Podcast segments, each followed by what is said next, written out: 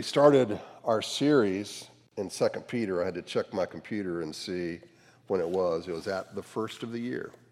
Today is going to be the last message from 1 Peter.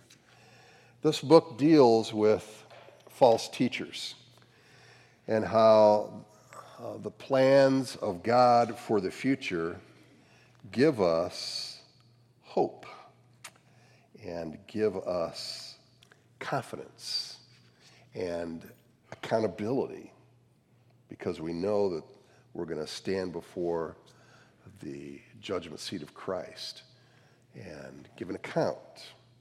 And so there's some soberness and yet eagerness that goes along with that. As I heard someone say this week, that when it comes to Christ coming back, we're not on the planning committee, we're on the welcoming committee. I like that. I like that. And that earth is the closest that a non believer will get to heaven because they're going to end up in hell. And earth is the closest a Christian will get to hell because they're going to end up in heaven. Knowing our destination makes a difference. And that's a lot of what Peter is, is talking about. Let's stand up as we look at our passage and read it together. Tell you, for this portion, let's do this. I'll read uh, the even number of verses. So I'll start with the first one. You read the verse after that aloud, and, and so on, okay? Therefore, beloved, since you are waiting for these, be diligent to be found by him without spot or blemish and at peace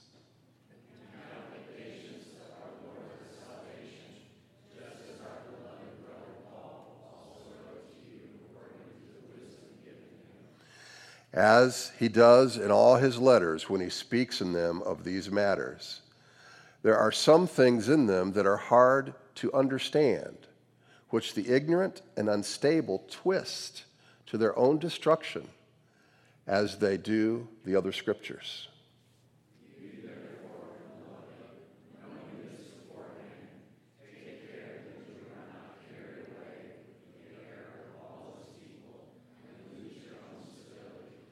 But grow in the grace and knowledge of our Lord and Savior Jesus Christ. To him be the glory both now and to the day of eternity. Amen. You may be seated. so we pick up where Peter has been in the middle of a statement about Paul being loved, calls him beloved Paul. And he says, Paul dispenses wisdom as he does in all his letters when he speaks in them of these matters.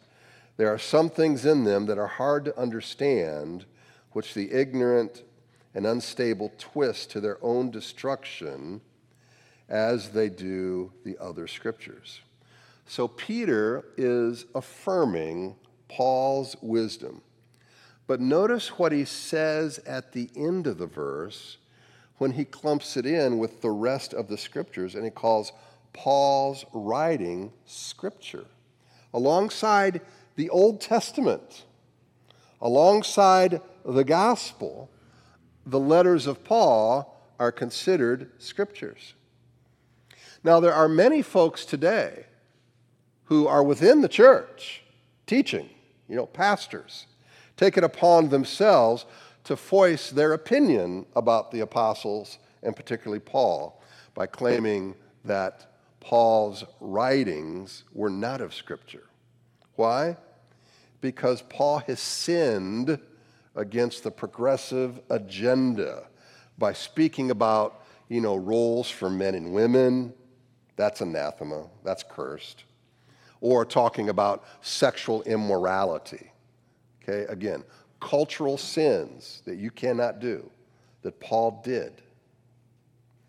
Now, uh, does this mean that Paul was understood by all? Obviously not, because he says, Peter says, there are some things in them that are hard to understand. Interestingly, John Calvin, the reformer, was so disturbed by this statement that he thought it criticized the Apostle Paul. he didn't think Peter could have even written this book. Isn't that interesting? Calling somebody's work hard to understand does not constitute being an insult, all right? It may refer to just Paul being complex and maybe even brilliant.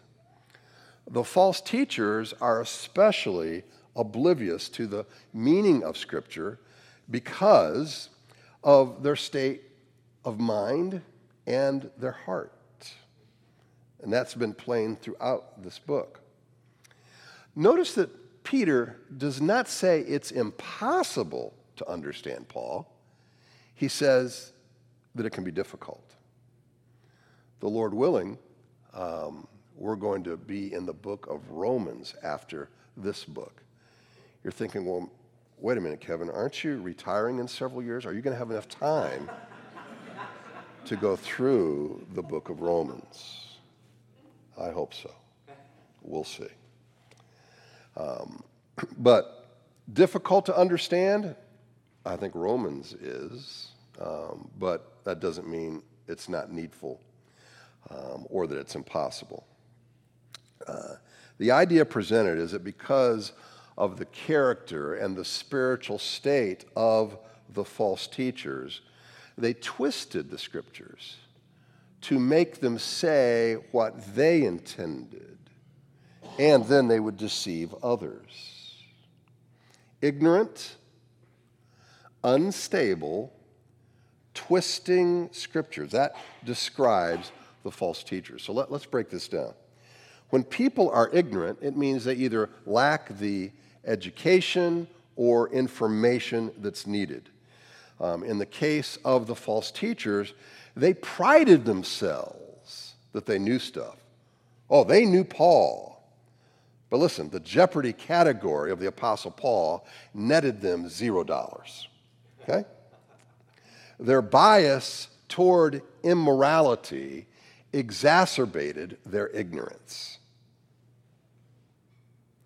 Unstable, in this context, conveys the idea of vacillation and weakness due to spiritual character. You remember how the Bereans were characterized in Acts? It was the opposite of unstable. Now, these Jews were more noble than those in Thessalonica. They received the word with all eagerness, examining the scriptures daily to see if these things were so. There's, a, there's an eagerness to learn. You know, one of the things I hope never happens to me, no matter how old you are, you should always be humble and willing to learn. And never think of yourself as a know it all or, or I've got this down. There's always things to learn. Every conversation can give you something new. And I think if we, if we stay with that attitude, uh, we're more stable than thinking we've got it all together. Willing to learn. You examine the scriptures. And when, when truth is sought, then embraced, stability comes. The psalmist said this Oh, that my ways may be steadfast in keeping your statutes. So, Peter has made plain that these false teachers have been led by fleshly passions. Their feelings were unstable. And Paul even says that in the latter days, people are going to have itching ears. They're going to, you know, listen to people, go to churches that just tell them what they want to hear. Right?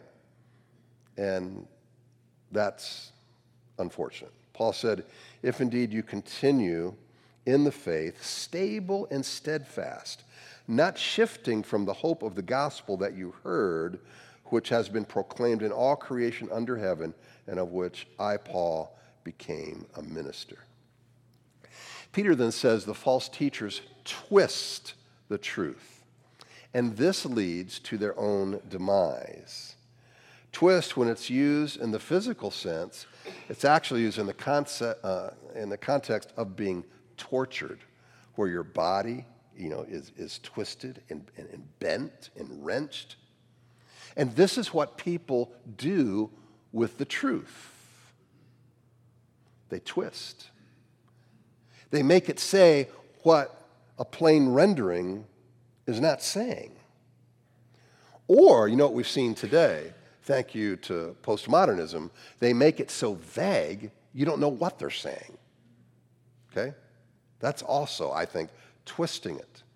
And it was done by the false teachers with Paul. Now, we are not told exactly how they did this with Paul, but I think a good example would be Paul elucidating about justification, meaning we are declared righteous before God without impunity. I mean, the, the false teachers would take this and excuse their sin because, hey, I'm already in, right? Or when Paul says, everything is lawful for me in 1 Corinthians 6.12. Or when he says in Galatians 5.13, for you were called to freedom, brothers. They would go to town, likely, on statements like this, and then put their immorality in a category approved by God. So obviously, people take all kinds of liberty with the Word of God. And they'll say things like, you know, hell is not real. The Old Testament obviously is not divinely inspired because it's too harsh, judgmental. Only the Spirit of Jesus is our guide. If I hear this one more time, I swear my head is going to explode.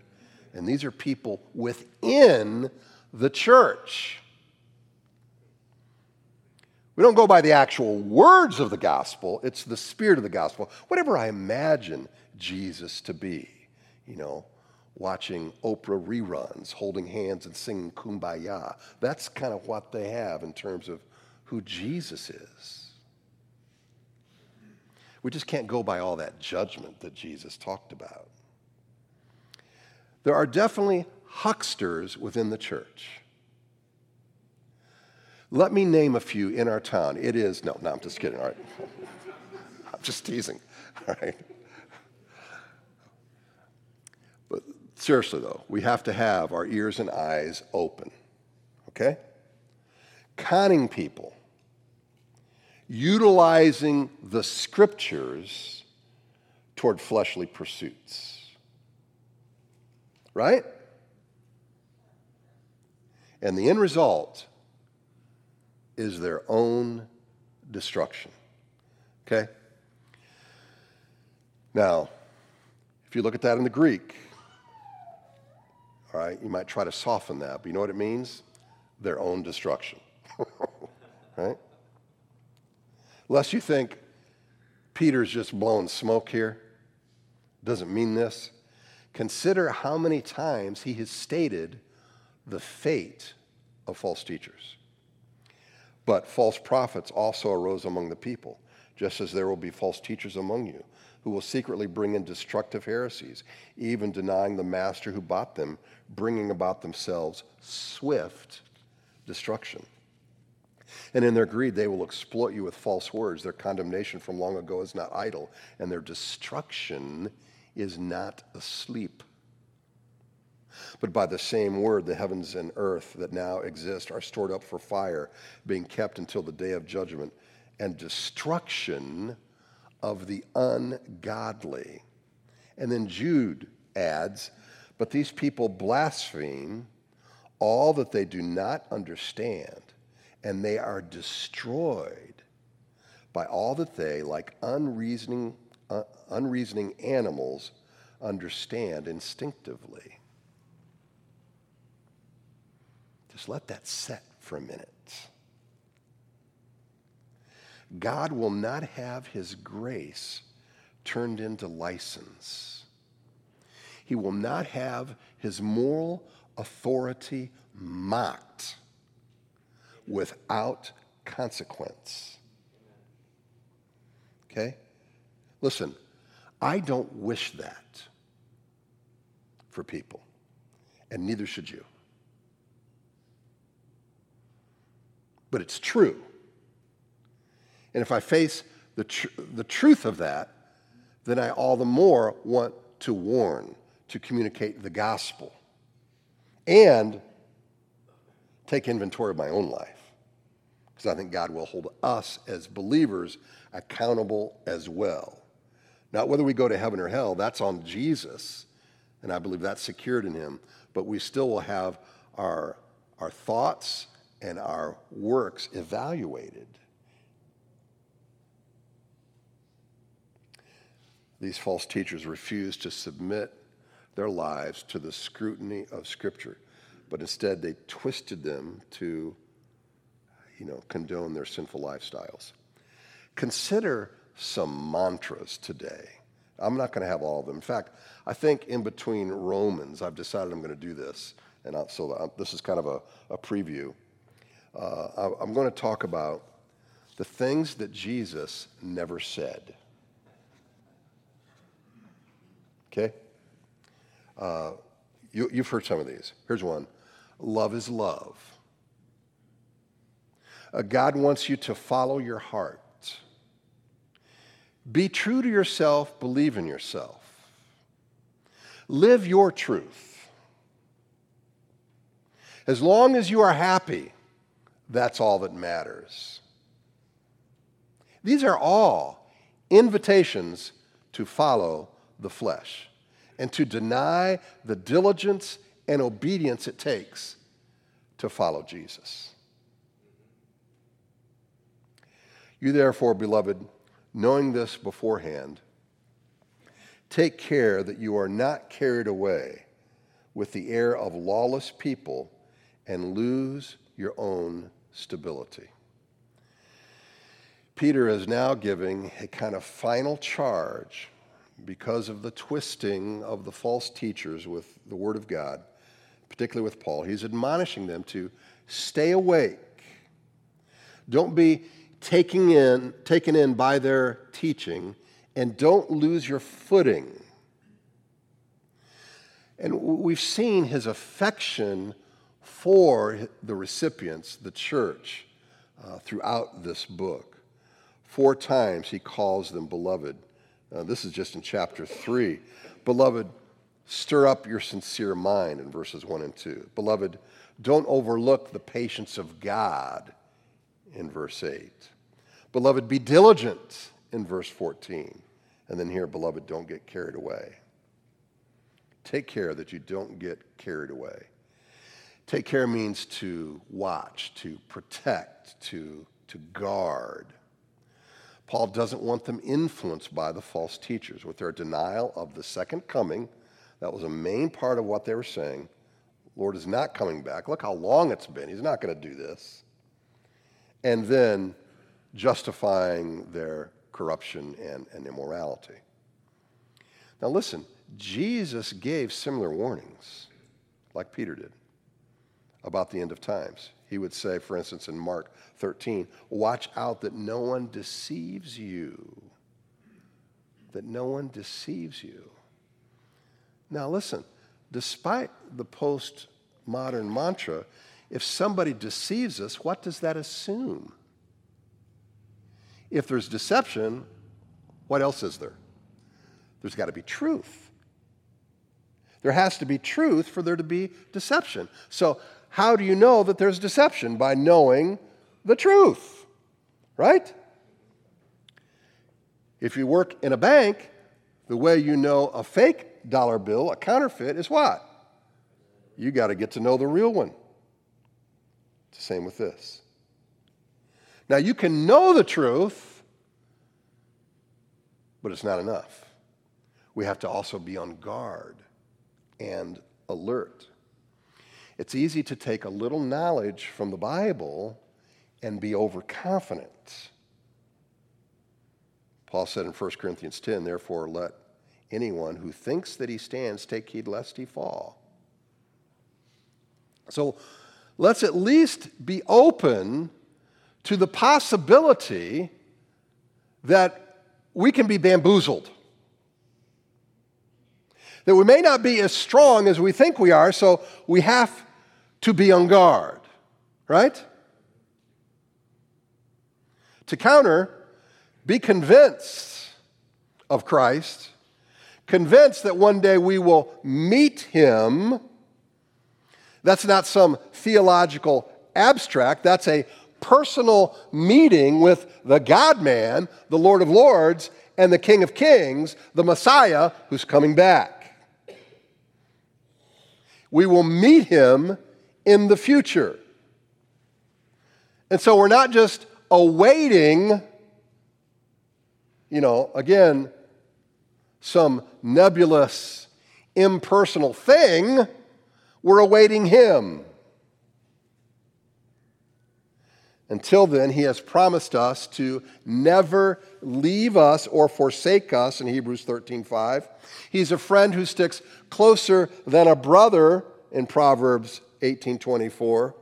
And then Peter said, His divine power has granted to us all things that pertain to life and godliness through the knowledge of Him who called us to His own glory and excellence, by which He's granted to us His precious and very great promises so that through them you may become partakers of the divine nature, having escaped from the corruption that is in the world because of sinful desires. Notice that those who seek to destabilize are called lawless people. They care not for the written law on a page, and they care not for the law within the heart. Why? Because such laws infringe upon fleshly appetites.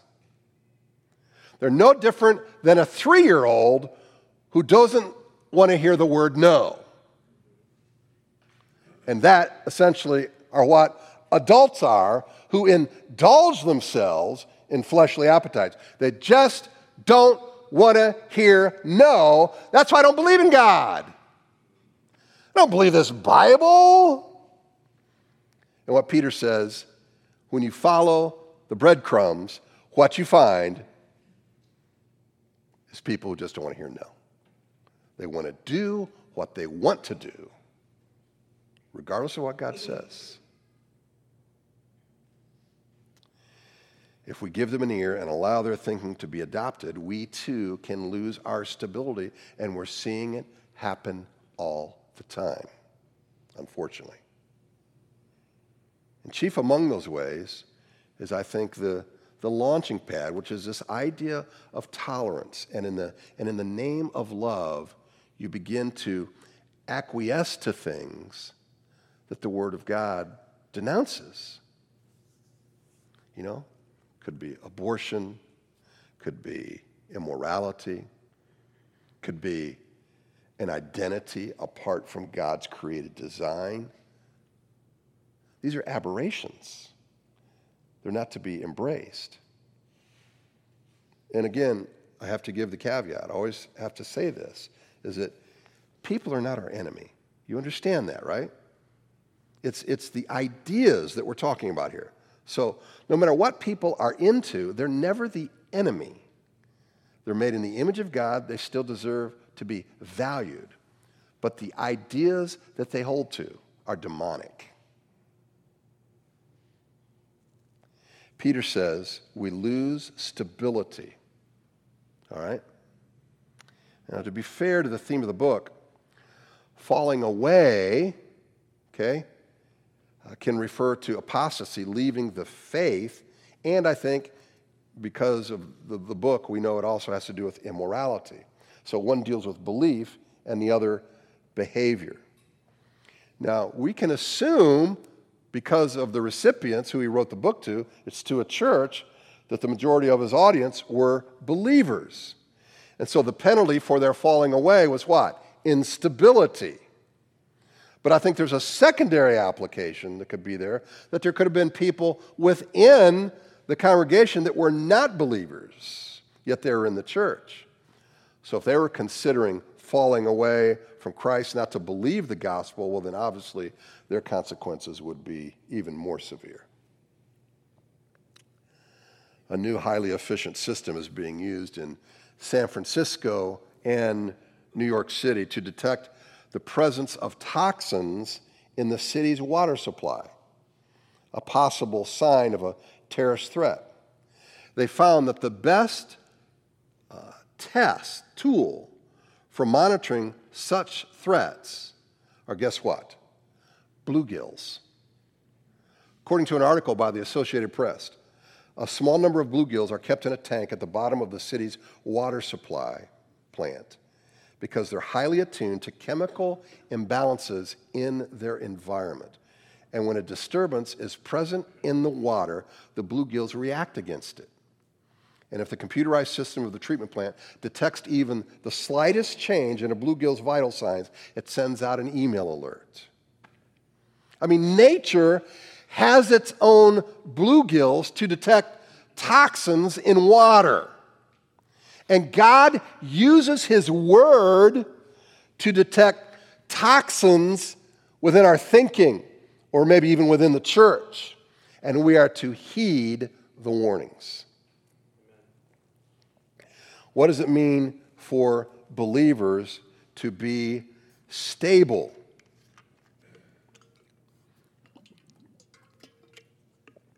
The obvious answer from 2 Peter, I think, is to anticipate the second coming, to not twist the Word of God, and to abide by it. Those are themes throughout the book. Uh, do not compromise your behavior to delve into immorality. Those are obvious things. These were all issues with the false prophets. Now, there's a supporting text for this idea of, of stability, even though it doesn't use that exact word, but the same idea. It's in 1 Timothy 1, where Paul mentions Hymenaeus and Alexander, who essentially, uh, it says, shipwrecked their faith. Let's start with verse 18. This charge I entrust to you, Timothy, my child, in accordance with the prophecies previously made about you, that by them you may wage the good warfare, holding faith and a good conscience by rejecting this, some have made shipwreck of their faith. You know anybody like that? Shipwreck of their faith? Among whom are Hymenaeus and Alexander. How would you like to be on that list? Mentioned by the Apostle Paul, right? It says something about, I think, how pointed you have to be sometimes with people who are in the church. Now, maybe they had some position, which is why Paul was being so direct, okay? Whom I have handed over to Satan, that they may maybe uh, learn how not to blaspheme. Again, there's a price to pay for that. It was a price to pay for Paul. I've never been thrown into prison, all right? I mean, I've had people stand up in a restaurant with their fist in my face when I confront them about something. Um, that was not what I ordered at Hemingway's, but that's what they gave me. Okay? Handing one over to Satan, that's a form of discipline, and it has to do with God taking them into a realm of where Satan can do what he wants with their body. It could mean a, a premature death, and it certainly meant trouble. Uh, for our purposes, though, I want us to look at what faith means here. Sometimes faith has a definite article in front of it. So my, when it says the faith, that means then it has to do with like a body of truth or maybe the gospel, but it doesn't have that here. So faith in those cases, it means more the sincerity of your faith, the, the health of your faith, okay? So it has to do kind of with our, our inward state and relationship with the truth. Stay fit. And sincerity and right motives are implied in this. So we have to prepare ourselves to stay faithful. Make sure that your relationship with God is genuine. Ask yourself tough questions about the state of your faith. You know, there are people who use their faith experience to increase their business profile or enhance their social capital. But a sincere faith toward God Has the heart pure? I'm just wanting to connect with God, connect with others. I want to know Him better. Okay? It's a pure motive. Jesus Christ was preparing himself for the biggest test of his life, he didn't read the latest rabbi release on the subject. He went to a garden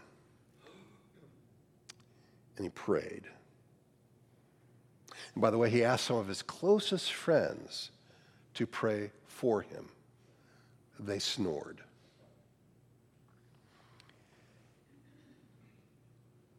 He was seeking to be intimate with the Heavenly Father. He was trying to align his heart with the revealed will of God and what he knew was up ahead. Maybe there's a lesson there. How do we align our hearts with the revealed will of God? We might have to utilize our own private Gethsemane to do it. We have to wrestle with God, seek that intimacy with Him, make sure we're hearing Him clearly, and even more importantly, we're, we're making sure our heart has a posture of humility. Many times within my times with the Lord, it's not about understanding a word or concept. It's about getting my heart right.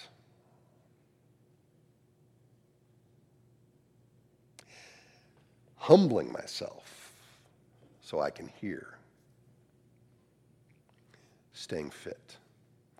Another way to st- stabilize is to not defile our conscience, it says in 1 Timothy, by giving in to perversion of the truth. Do not allow your conscience to become dull.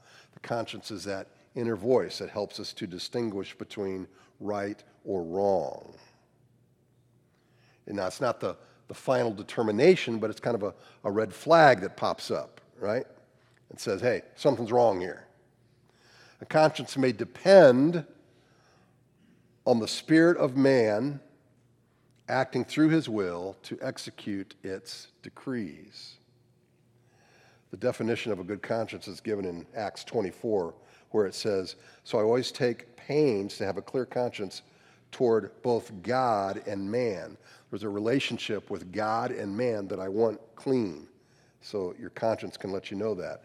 And in Hebrews, it says, Pray for us, for we are sure that we have a clear conscience, desiring to act honorably in all things, covers all things. And this spoke to how he was relating the Word of God to others.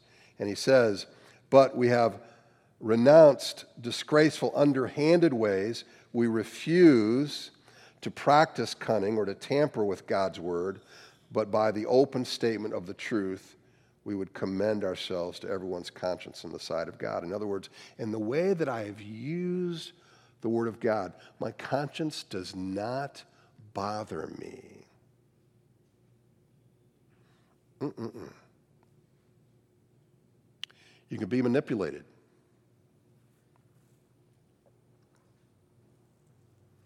The Word of God has to cut through that. Maybe it starts with a healthy skepticism of what we hear. That there's something about, I think, in America that if we see it on the internet, we just might think it's true. If it's on Google, it's got to be true, right? No. And spiritually, if we, if we have a guy up on the stage and he, he opens the Bible. He read a, he read a verse. It must be true what he's saying about it. Not necessarily. We've got to be like the Bereans. We examine the scriptures. God gave you a brain. I don't sit up here and speak ex cathedra, that everything that comes out of my mouth is from God. The only time that happens is when I read from Scripture. right? Now, I want to explain it right. Don't get me wrong. I don't want to be in error. But don't think that just because a guy is up there and he's got a loud volume and he speaks eloquently, that it's good and right. It's just not so. So we can't be naive about these things.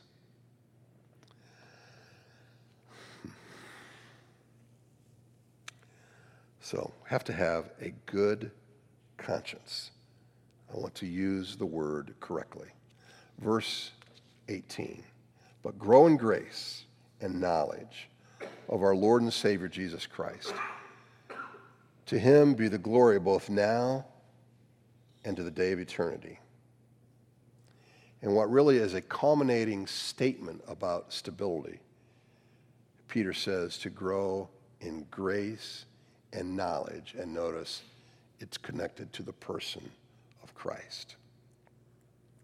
Maybe one of the best defenses for us is to continue to progress or grow in our faith, particularly in our grace and knowledge of the Lord.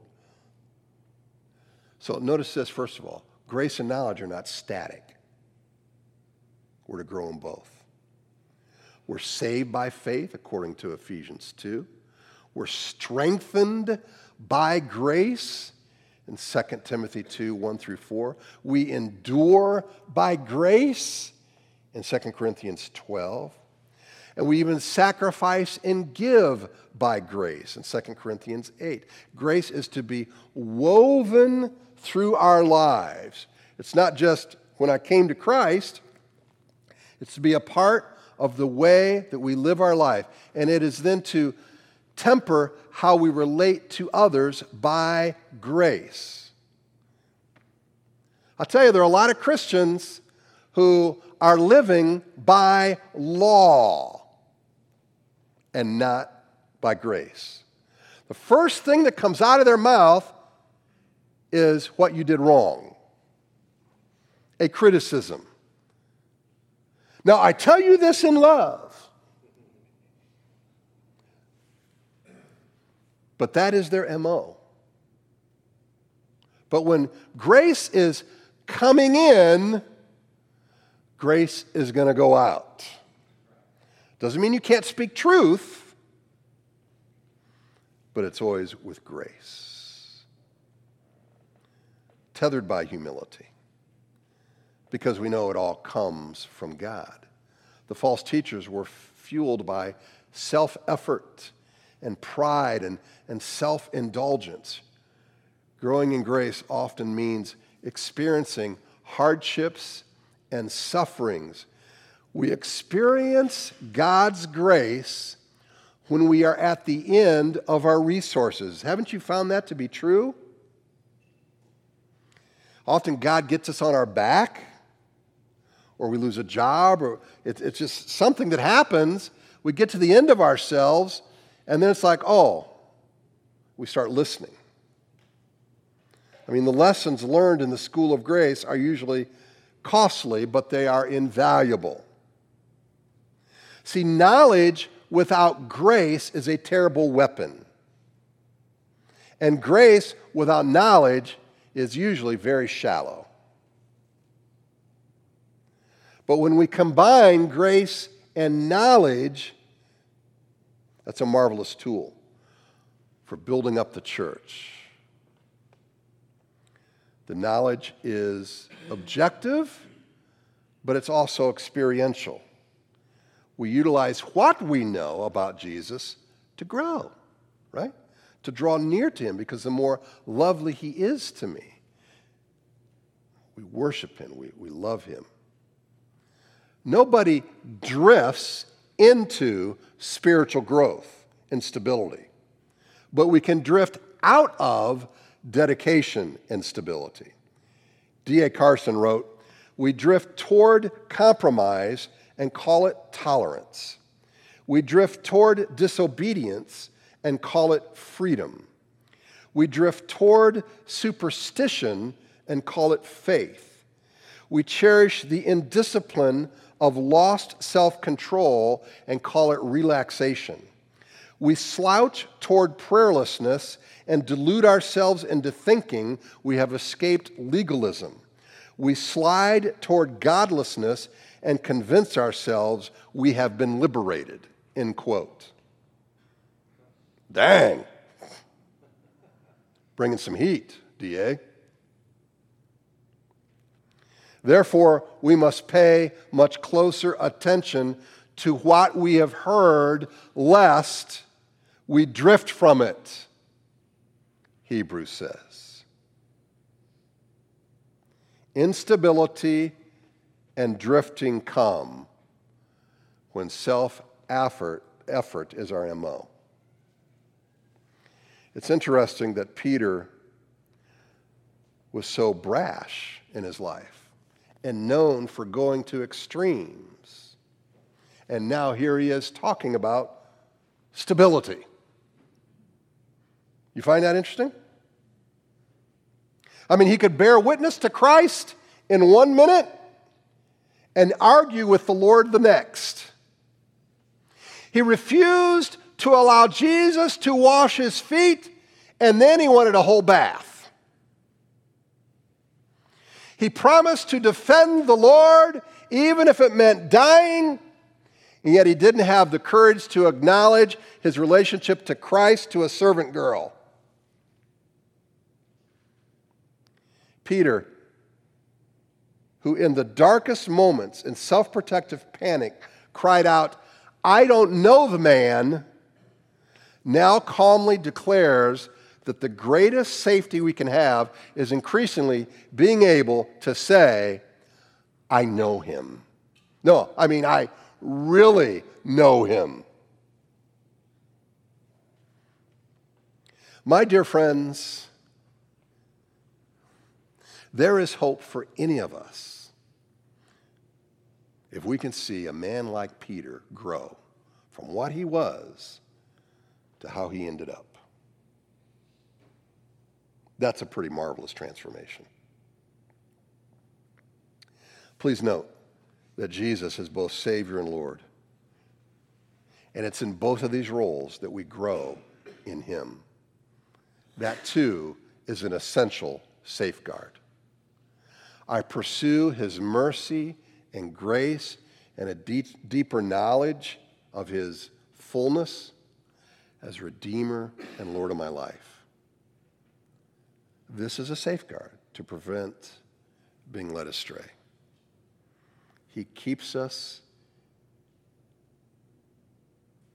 in grace.